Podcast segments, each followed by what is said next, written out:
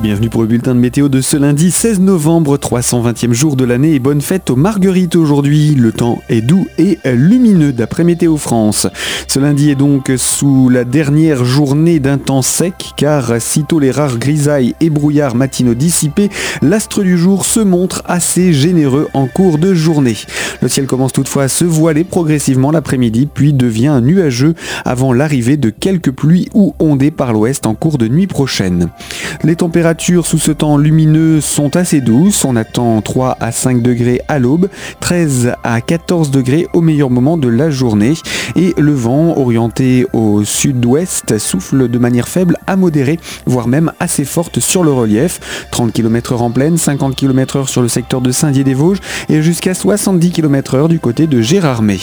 Un régime perturbé d'ouest donc se met en place pour le reste de la semaine avec plusieurs passages pluvieux et des averses à prévoir avant probablement un refroidissement pour ce week-end et le retour des flocons sur le massif. Toute l'information météo est à retrouver sur notre site internet radiocristal.org.